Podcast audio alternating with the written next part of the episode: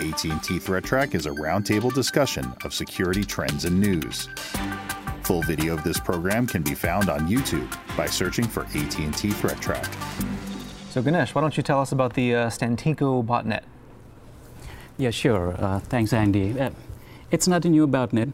It's been around since 2012, um, but the but it has a new uh, tactics which are incorporated using you know, some sort of mining. What kind of mining it's used and the tactics. That's what I want to basically talk about it. Okay. Um, it's currently holds about half a million uh, strong bots in it. Okay. I mean, it's a pretty robust. Pretty it's big. been around for a long time. Initially, it started as uh, password stealers, I think uh, click fraud, uh, ad injections.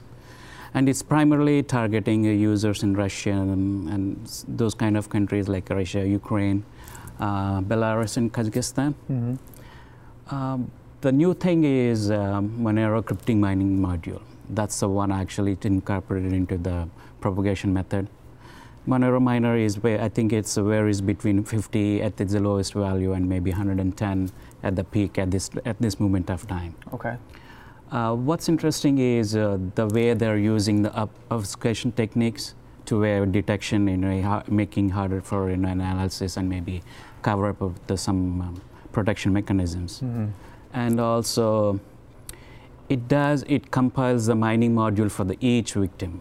It's not one way, one module it uses for it. For example, user 8 it compiles its own um, module, and for user bit will be slightly different. But the, the way these uh, researchers from the ESET does is uh, they did find out some similarities and came up with some interesting analysis techniques. And they're going to promise actually, they're saying you know, it's, the blog is so big, they want to come up with a second blog with how these can be detected and maybe some other recommendations. Okay. I'm, I'm waiting for that one. Yeah. It's really interesting. It's uh, mining IPs, IPs that we would actually communicate with to, to get the mining going. Um, it was hiding them in hexadecimal formatted uh, text in YouTube video descriptions, which is kind of strange. It's, you don't typically see something like that, but um, you know, YouTube was, was notified, of course, that this was going on, and they've removed those videos. What they did use is that they basically use the xmr-stak, open source um, coin miner program, and they heavily modified it. For example, um, uh, they took out all the flag by removing the unnecessary functions, maybe unnecessary you know, callbacks, and they made it so compact and to the point. So if anybody looking at it reverse engineer, they couldn't really make it the similarities between that code and the, this one because uh, cleaned it. So yeah, you cleaned it. Yeah. If you do, if you do the file check, some the sizes are different. Right. So that that's right. one way. Uh, what they're doing is. Um, they're using the mining pool. They're not directly communicating with the mining pool, which is uh, typical how the, any mi um, pool mining pools will act. Instead, they're using YouTube headers to communicate, to provide the C2 communication. Clever. How are they doing it? For example, um, let's say we have a threat track video and there's some description at the below of the video. Mm -hmm. In that description, they have uh, hexadecimal value, 16 digits or something, sometimes more. And uh, it has, uh, when you actually decode it, has IPs of the proxy IP. Oh, okay. Uh, for example, um, in this one, uh, I'm showing it. This is the one of the example value here. Uh, in fact, it's a, it's a combination of two IPs. It's a two C2 IPs. Hmm. So the way it does is it tries to reach those uh, IP addresses or C2, uh, proxy IP addresses. The first one, very first one, which is alive, it tries to communicate with that. And as soon as it communicates, it tries to get the module downloaded to the local, uh, to the victim. Mm-hmm. Uh, it's not loaded onto the hard disk. It only stored on the memory. Okay, so it's harder to detect. It's harder to for detect. like an AV engine. AV engine. Know, typically, they can't Yeah. read the file. Or yeah, if it's not if it's not written to disk, they don't really see Yeah, it. there's there are no certificates unless you have uh, Right. observing it for a long time. Right. And uh, already, actually, they had a certain modification to the way they're doing it. Instead of uh, hexadecimal value, what they're doing is uh, they're using command line uh, parameter to identify the YouTube parameters. For example, this would be of this format. Like you have the URL and watch, and this is the parameter which, which actually calculates based on the victim IP, some hardware ID number, something like that. that's what uh, they're trying to figure it out because um, it was really obfuscated. You know, they're trying to de-obfuscate that one. Right. It's going to be a little bit like whack-a-mole in that you know you, you've taken down the videos that you were able to identify as having these these encoded strings in there, but you know nothing really stops anyone from posting up new videos. So it's going to be a little bit of a challenge on Google's end to, to automate the process of, of detecting, you know, whenever this happens, and then of course removing it and remediating it. It is executed in one or two ways. The first way is uh, by running a rundll.32.exe. Okay. And the second way is they use something called BEDS. Uh, BEDS stands for uh, Browser Extension Downloader Service. I think what it does is, uh, as I said, it, it just stays in the memory and it won't be written to the disk. But uh, when it tries to execute, it kind of decrypts and tries to communicate with uh, whatever the IP proxy. Okay. So that's the uniqueness of the BEDS. Yeah. So, um, that is different. Yeah, what's interesting about this is that the research has already alerted YouTube to how the header descriptions are being abused. And, you know, fortunately, YouTube was able to take down the videos, right? But it's always going to be that kind of, you know, running game about, you know, them posting new videos with new ways to abuse those parameters and then pass those on to newly infected uh, or previously infected uh, instances of the malware. So, you know, it's, a, it's, an interesting way to, to keep the malware, you know, fresh and be able to keep it active over time. Yeah, that's a good that, point. That is true. That is true. I mean, uh, that's one of the. Oh, go ahead, Mike. Uh, I was going to say that, um, and also because of the way they download the actual hashing module, you know, it does allow them to be a bit more dynamic too. So, like today, they're mining Monero, but you know, next week they could decide to mine, you know, you know, Dogecoin or, or some other uh, cryptocurrency, you know, depending upon, you know, what has the best value or is most opportune in the market for them right now. So uh, it's interesting to see how, um, you know, they've tried to make the malware uh, resilient um, to, you know, maximize the return on their efforts. That is true. Actually, I have one point about what I already Mike said. That's a really good point.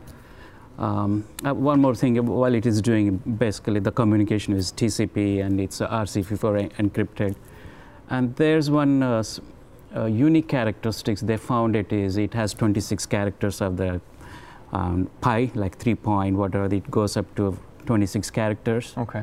And it's followed by the base 64 encoded value. So in the sample, they observed that first 26 to be the mm, common to all the, all the variants. I think that's what they could able to figure it out, you know, uh, some variants of uh, the specific Stantinko botnet. Hmm. Um, and another uh, unique feature is um, the code is downloaded at the start of the communication. For example, the victim, as soon as it communicates with the proxy, that's um, the Monero proxy, mm-hmm. it downloads the code onto the system. So why they are doing, uh, like Mike said, uh, the key point here is uh, they can change it on the fly. For example, today they are using it for Monero. Tomorrow they can use it for uh, another uh, coin miner, which may have more return for by their money. Mm-hmm. So they can change it on the fly. So uh, just a code update in one location, and it will be propagated to the victims uh, whenever they try to communicate with it. Yeah. I think that's very easy to do. And how did they find out this is uh, Monero? Uh, for example, um, in the blockchain, they have something called height of block blockchain. Um, for example, in the mining pools, they have uh, like a zero blockchain. That's the start of uh, any blockchain. From zero to I think every 10 minutes they try to add another blockchain to that number. Okay. Uh, for example, um, Monero have certain number of blockchain mm-hmm. values, and another one will have certain number of blockchain values. But uh, the way, actually, the way I highlighted here is height in 118.157.11 that corresponds to CryptoNight R, which is basically Monero. Oh, That's okay. how they figured out uh, they're targeting actually Monero in this case. Okay. Clever. Wow. Yeah, yeah. And uh, it has some uh, unique, uh, clever features. Uh, for example, any competing crypto mining uh, modules are there, it tries to kill them.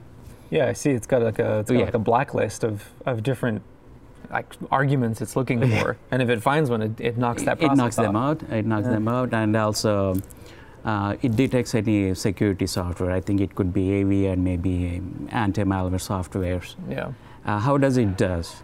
It has a CRC values of uh, some huge list of uh, security softwares. Uh, while it is actually scanning the any victim, it tries to get the running processes and calculates the CRC values and hashes for them Oh, okay. and compares that value with the list they have. Mm-hmm. So, okay, once it has, it does some, some other thing.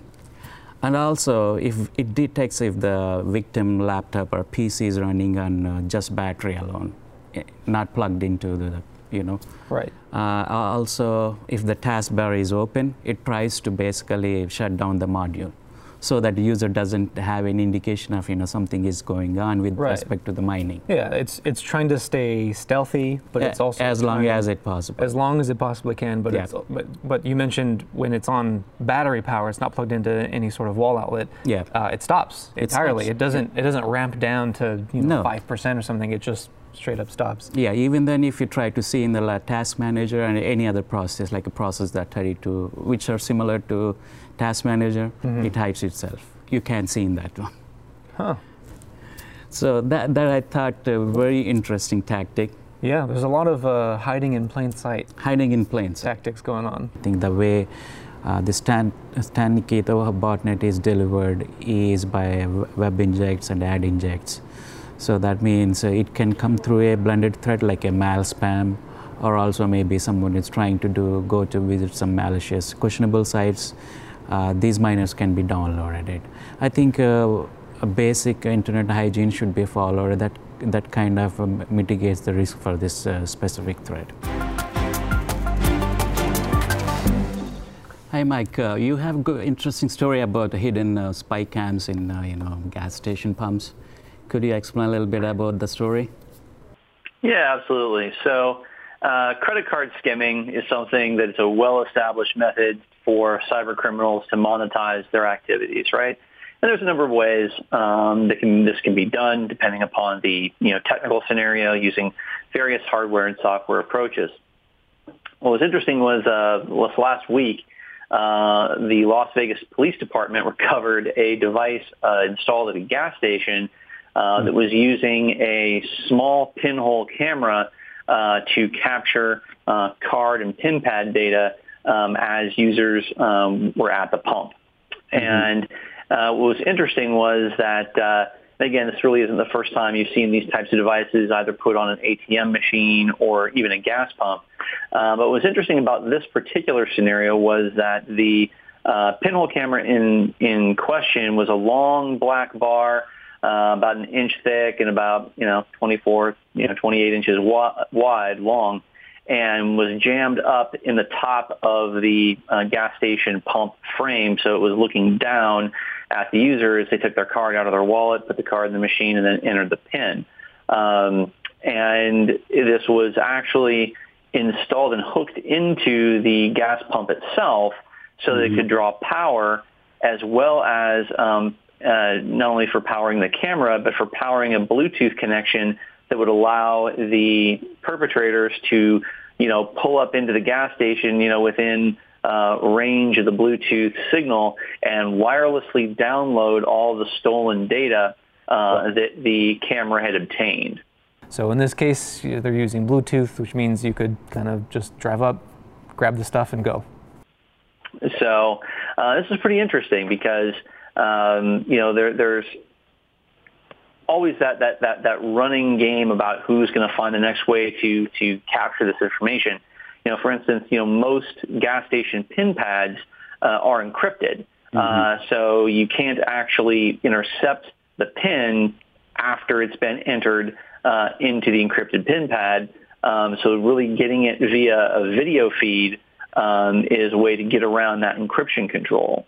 Um, and the camera itself was set to activate on motion.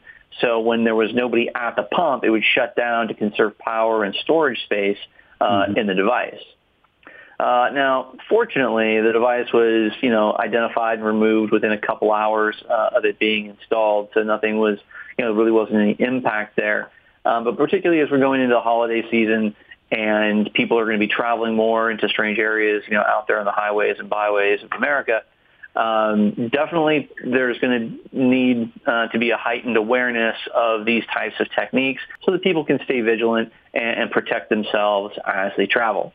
Uh, so to help minimize your risk while you're traveling around, there's a few tips. First of all, always use a credit card at a gas pump. Don't use a debit card. Uh, that's going to, you know, prevent any kind of pin interception, regardless of how it's done. Uh, the second is when you get to the pump, Make sure you're looking to see if any of those security seals have been tampered with, those little yellow or orange stickers that show the pump's been sealed. Make sure that those are intact. If not, you know, find a different pump. Uh, also, look for uh, gas pumps that are newer um, as opposed to the older pumps, specifically gas pumps that have uh, vertical slots for insertion of payment cards rather than horizontal insertion slots as well as raised metallic keypads as opposed to the old style smooth plastic number pads. Uh, those newer pumps with the metal keypads are much harder to tamper with. If they get opened inappropriately, the pumps shut down. If the keypads get moved, they, they disable. Um, so there's a lot of controls built into those uh, that are not there uh, in the legacy pumps. Uh, and also, just sort of as a, as a broader thought, um, cards these days, newer cards, they do not actually have the numbers um, stamped on the front in you know in embossed uh, raised lettering. You know, there's no number on the front of the cards. Uh, the number is flat printed on the back of the cards. So depending upon uh, the style of credit card and debit cards that you have or payment cards that you have, you may want to reach out to your financial institution, see what it would take to get a, a new card reissued that has uh, some enhanced security features there as well. Right. Those are interesting. I mean, um, the first thing, the way you're explaining is it's always good to use credit card instead of debit. Mm-hmm. And also probably, yeah. yeah, and also probably if you're if you have to use a debit card, maybe cover up with other hand while you're entering the pin pad. That, so, that would protect against a, oh, yeah, I mean, watching your, your. I mean, in this case, uh, the encryption itself has been defeated by simple means. Yeah, yeah, by very simple means, by very yeah. yeah somewhat low tech means. Another another thing that you can do, uh, another tip although people forget it exists, is cash. you could always just yeah. walk in and, and you know drop 20, 40 bucks on the on the table and you're good to go. Yeah. Um, albeit you know you do have to walk into the station, which I can understand is yeah yeah you know you don't want to do it, but that is that is another option you can take. So.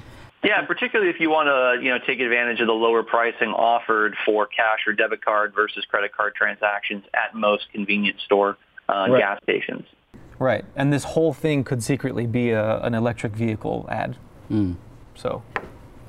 Yes, yes. If you had an electric vehicle, um, that would be uh, an area to avoid gas pumps altogether. Because I don't think we've seen skimmers at like a charge station, right? I mean, I I certainly haven't heard of um, I mean, uh, there were theories, but I think this is the first instance uh, they found out that using a Bluetooth low energy in a module. Yeah, that is interesting. That yeah. is interesting, but it's a, it's a timely reminder to all the folks, basically, because of the holiday season, to be a little bit more vigilant and pay attention. Yeah, yeah, yeah, yeah. For me, it's it's the the pay attention. I mean, look yeah. at. I mean, we all know what a gas pump looks like, yeah. and and I think we're clever enough to figure out. You know, hey, that that thing looks kind of plastic. Uh-huh. It looks a little strange, and, and I love the idea of looking at those seals. Yeah. And it's because if, if they are tampered with or anything like that, you know, you definitely don't find another pump and you know maybe be a good Samaritan and tell someone, hey, yeah. I think this pump's been tampered with. I think uh, this is not easy to uh, see with the naked eye. Basically, the reason is it's a pinhole and it's pointed down to the keypad. Unless someone really notices, it's, it's invisible. Did you uh, see that article about PyXie Rat? I did. Yeah, it was pretty interesting. So the uh, some researchers over at Cylance actually discovered this, what they called a sophisticated campaign that's ongoing. Um, it's been seen in the wild. Um, 30 different um, incidents, so to speak, cases have, have happened. But uh, at the heart of this this campaign is this thing mm-hmm. called a PyXie rat. Okay. So a, a PyXie rat, uh, it's it's uh, it's a Python-based Trojan, so that's why there's the the py, mm-hmm. um, and then they renamed it. I think I think the files themselves are named pyx instead of C. C. Okay. So the folks over at Cylance cleverly decided to call it PyXie. PyXie rat. Uh, and then it's a remote access Trojan, of course. Um, but it's pretty sophisticated in the things that it can do. Mm-hmm. So you know, right off the top, some of the some of its capabilities, you know, it's capable of key logging, stealing login credentials, uh, recording videos, but it can also download more malware because um, okay. it because it establishes a CNC a com, a command and control. Um, how it actually gets on your machines is actually through side loading. Okay. So you download a legitimate um, application, something that does what it is intended to do, uh-huh. but it's been Trojanized, and so you get that that software on your machine, uh, and then you know, kind of in the background, surreptitiously, you get this PyXie RAT installed. If someone is trying to get a free game of Tetris, of course, you will get the game. But along with that, um, the users might be getting additional unwanted uh, pieces or software along with that one. So it's the, researchers have, have stated that it's you know it's sophisticated for a lot of different reasons. One of them is what we just talked about. It's it's complex in, in how it's it's built, but it's you know fully featured. It can mm-hmm. do kind of a bunch of different things. Um, another reason why they actually mentioned it's it's sophisticated is it's actually been active since I think it's 2018. Okay. And we're only now just discovering this at the end of 2019, mm-hmm. um, which sort of it, it, suggests that you know the authors of this malware, you know, they spent a lot of time uh, and put a lot of effort into making this thing hard to detect. And um, there's a, there's a, there's a little bit that's touched on in the article. It talks about how there's there's some um, evasion techniques. techniques. Okay. So it'll clean up some of the things that it does to make it harder. It doesn't leave as many artifacts Artifact. on the okay. machine as you'd like it to. What it does once it gets onto your machine, it actually use, utilizes PowerShell to ex, uh, to escalate privileges okay. and to gain persistence. Um, Cylance actually has on their blog has a great article on it um, mm-hmm. um, that goes into a lot of technical detail if, if you want the actual low level information. Yeah. Um, so I would suggest go read that, um, or you can go to ZDNet and read kind of the higher level yeah. um, portion of it. But um, what, what, was another interesting aspect of it is there's actually this this third stage, I guess you if you want to call it that, but it's called Cobalt mode. Cobalt mode. Is it part of the Cobalt Strike? Yeah. So okay. so Cobalt Strike is a is a very well known uh, pen testing suite. You mm-hmm. know, it's used for command and control. You know, yep. communicating with with infected machines, compromised machines, and whatnot. And um, there's a there's a Cobalt mode built into the actual malware itself, which establishes command command and control mechanism. Oh. Um, and it has the option for another stage of pay, uh, another payload. Okay. So it's it's complex in that way. Yeah. Um, so because it uses Cobalt Strike, it, it's actually it's hard to it's it's hard to gain attribution. It's hard to say, you know, this malware is from this actor. Or maybe this campaign it, it, is part of the same campaign. You can't really distinguish between pen testing and malicious testing. It's, yeah. it's difficult to do because mm. it's because Cobalt Strike is used legitimately by a lot of different pen testers yeah. and malware authors, frankly. So, uh, well, and and beyond that, like any kind of you know intrinsic you know attributes that might be associated with the way somebody writes code in a particular threat actor group aren't present, right? Because they're literally using that third-party written code in this case. Yeah, mm. yeah. So it's just sort of a generic tool in that at that point. So it's hard to say okay. this. You know, this threat actor is known to have these artifacts occur, or you know, is known to have this sort of naming nomenclature or something that's all sort of abstracted away now because they're just using Cobalt Strike. So it's a multi-staged Trojan, and as Correct. you said, uh, I, I, think I read about even LogMeIn and some Google apps actually they can be side-loaded. And also, I, I think at one stage they also mentioned about Tetris, like a Trojanized Tetris version. so don't get yes. the games from the internet from uh, unknown sources, right? Right, right. And and the the uh, uh, ZDNet actually talks about uh-huh. a particular application, uh, which is a game.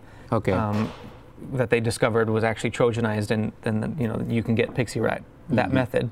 So to to protect yourself, to not get this this malware, yes, don't download games that are from weird sources or weird publishers. Yeah. You know, um, make sure you're sticking to legitimate games. Mm-hmm. You know, mm-hmm. so.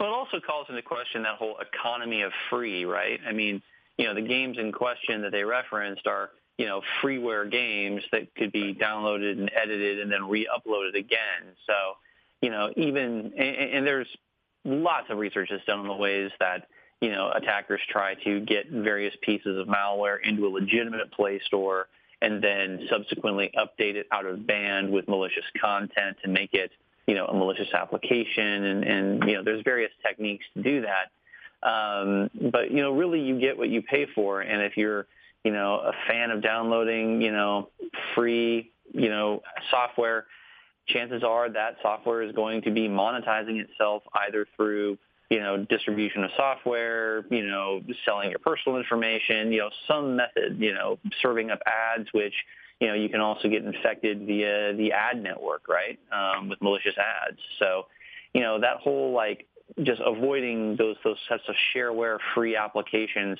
um, in general is is good advice. Also, I mean, um, if somebody is downloading a game, a gamer probably might have a powerful rig, right? And that can be leveraged for mining, crypto Yeah. mining. Yeah. You know, that's that's a possibility also. You're thinking like a malware author here, Ganesh. I like it. I like it. No. But the uh, the, Yeah. the uh, getting something infected, getting a Trojanized app on the onto the Google Play Store, or Mhm. some sort of software store, it's not new. You It's know, that's new. something that we see, uh, and you see it all the time in the news where you know Google will come out and say, you know, we cut. So you know, many apps. X number of apps, and usually that number is pretty large. It's Yeah. not like they found six or seven. It's Yeah. usually like a couple hundred or a couple thousand. Yeah. So to your point, Mike, I think this just under, underscores that. It's just very important that you understand if Mm-hmm. that you get what you pay for, especially when you're downloading games from strange publishers and it's free. Is Yeah. it is it really free? No, not really. And also, I think um, we are in the holiday season, and uh, most of the kids will be at home, you know, with Yeah. the vacation. They'll be they- bored at their grandparents' house. Right? and they will be playing the games. And Right.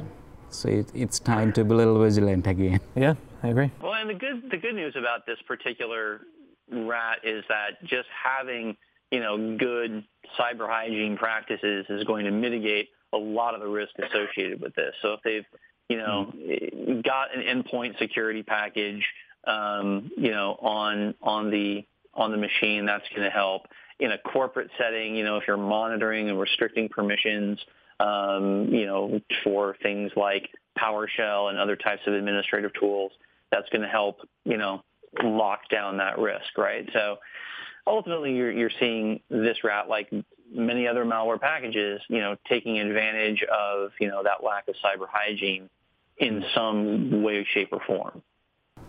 Yeah, agreed. Yep, yep, I agree. And um, the, the last point I want to make Mhm. is this malware seems to be targeting the um, education and um, healthcare sectors. So it seems to be targeted. Education again, it's leaning towards the students who are more prone to play more games than uh, you know non-students. Yeah, Paying attention to where we are getting it, and uh, try to minimize trying to uh, get from other sources rather than approved channels. And uh, I'll, I'll show you the internet weather for the last since last week, and uh, what are the top ports and what trends we are seeing here. Okay. First up, uh, we have uh, top 10 most broad ports. Uh, there are not much changes compared to last week. As you can see, uh, the first is a 23 Telnet, 1433 SQL, 445 SMB, uh, Echo Request 8545, which is the one I want to talk a little bit more about that. Uh, RDP, SSH 26. 26 is, uh, I believe it's um, similar to FTP, but it's also used by some sort of some um, Alta Vista firewalls. So it's interesting, and I've seen that port come up on the top 10. Um, it was, as you can change in see here from the change, it's none to jumped from in eight, eight positions from last week. And 8089 is used by Splunk Daemon, and it is down actually. Yeah. And ADTCP is a regular one. Um, let's go through the the fifth port here for 8545, which is used by Ethereum, uh, which is well known, you know, another uh, miner. hmm Uh, here I'm showing the 365 days of um, backbone traffic, how we are seeing the volumetrically. I mean, as you can see, uh, there was a huge spike like uh, at the beginning of the last year, something like that. But as you can see, much of the year, it was pretty stable. But I think uh, since a week or 10 days, it's kind of ramping up. Mm. And maybe that's because of the reason and the way our algorithm works. This has jumped up a few places to the position number five. But as such, uh, uh, there's not much activity. But because of the way it was so stable for long, some long time, and suddenly it peaked up, it was reflecting in our top count. Okay. Uh, as you know, it's used for Ethereum JSON RPC. It's basically that's how it provides the remote access for you know some actions to be performed on Ethereum. Uh, what else? This is a different view, the graph showing you know how many unique scanners or scan sources are seen on this specific port. Hmm, okay. As we can see, there's not much uh, change except for you know regular peaks happening for an uh, hour or two, uh, and then it basically tapering out. Like if you see from since uh, end of March this year, yeah. at some regular intervals, there are a big spike in number of scanners, and it's coming down. I think it's happening for a certain period of time. Yeah, it might be one particular very large botnet turning it on for a oh, yeah, and then turning either that could be someone just scanning, you know, they regularly scan on regular schedule and grab the right. results and just go dormant again at the like a cron job. Checking in, yeah. Yeah. yeah. Uh, as you can see here, there are not much activities. I mean, you can see at the peak, uh, it is averaging around 30 to 45 mm-hmm. scan sources per hour. Mm-hmm. So it, I'm just showing it to say there's not really much increase, uh, any sort of like similar activities you can do to some botnet or something happening. Okay. But I think it seems uh, pretty obvious. It's it's stable at this point. Yeah. Uh, that's one thing I want to talk about. And um, coming back here. Uh, I already told 8089 is uh, related to Splunk Probably there's a little bit of scanning happening since a week or two uh, because uh, there was some news about um, some Y2K kind of bug oh, in yeah. Uh, Splunk. Yep. Probably people are a little interested to see you know what's happening. That's a piqued interest. Other than that, I do not see any reason to be up here. And again, uh, this week actually it dropped four point. You know, basically that means there's not much happening in that space here. Do you expect it to continue to drop? So, say next week it would be out of the top 10 entirely? Um, um, it seems like it because yeah. it dropped so many points. It's, yeah. trending that way. Yeah. yeah. But it could change any time, you know. Yeah, you never know. That's a good point. Yeah. Uh, and another thing, let's move on to the top 10 most sources probing. In this case also pretty much the top five, there are no changes at all. If you see from last week's to this week, uh, 445, uh, 23, 14, 33, 80, 80, 80, this stayed the same. There much deviation at all. Uh, but the sixth position is 5555, which is uh, ADB Android debug port. I'll talk a little bit about that one. 22 TCP, even though it jumped three positions, um, there's not much change in the activity which I'm kind of skipping on that one. But I, I, I talk a little bit about the last one, the top 10 one, 8291 TCP. Okay, cool. Um, I, uh, this is Android debug uh, bridge, but even though it's used by Android debug bridge, I think uh, in this case, what we are seeing from our um, honeypot data is scans for Huawei-based routers. Mm, okay. So there, but specifically, there's some exploit they're trying to use it. That's what actually happening. I think uh, is pretty consistent, um, but the, still we are seeing the scan SIPs are uh, pretty much high compared to other ports. That's why we are seeing it. Um, and uh, another one is 8291, uh, which is a MikroTik port. Oh, MikroTik. Uh, yeah, MikroTik port. Uh, I think uh, in my last threat track, I talked about a um, couple of vulnerabilities which can be daisy chained into providing backdoor access to you know, certain uh, MikroTik devices with certain versions. If somebody is not running the latest version, uh, like a series of four vulnerabilities can be chained to get a backdoor access. I think uh, in this case, probably they're still trying to look for uh, any 8291 TCP MikroTik devices. MikroTik has just kind of been in internet weather in and out, uh, and it just doesn't seem to be going away. The views expressed on AT&T Threat Track are those of the participants and do not necessarily represent the views of AT&T or any other person or entity.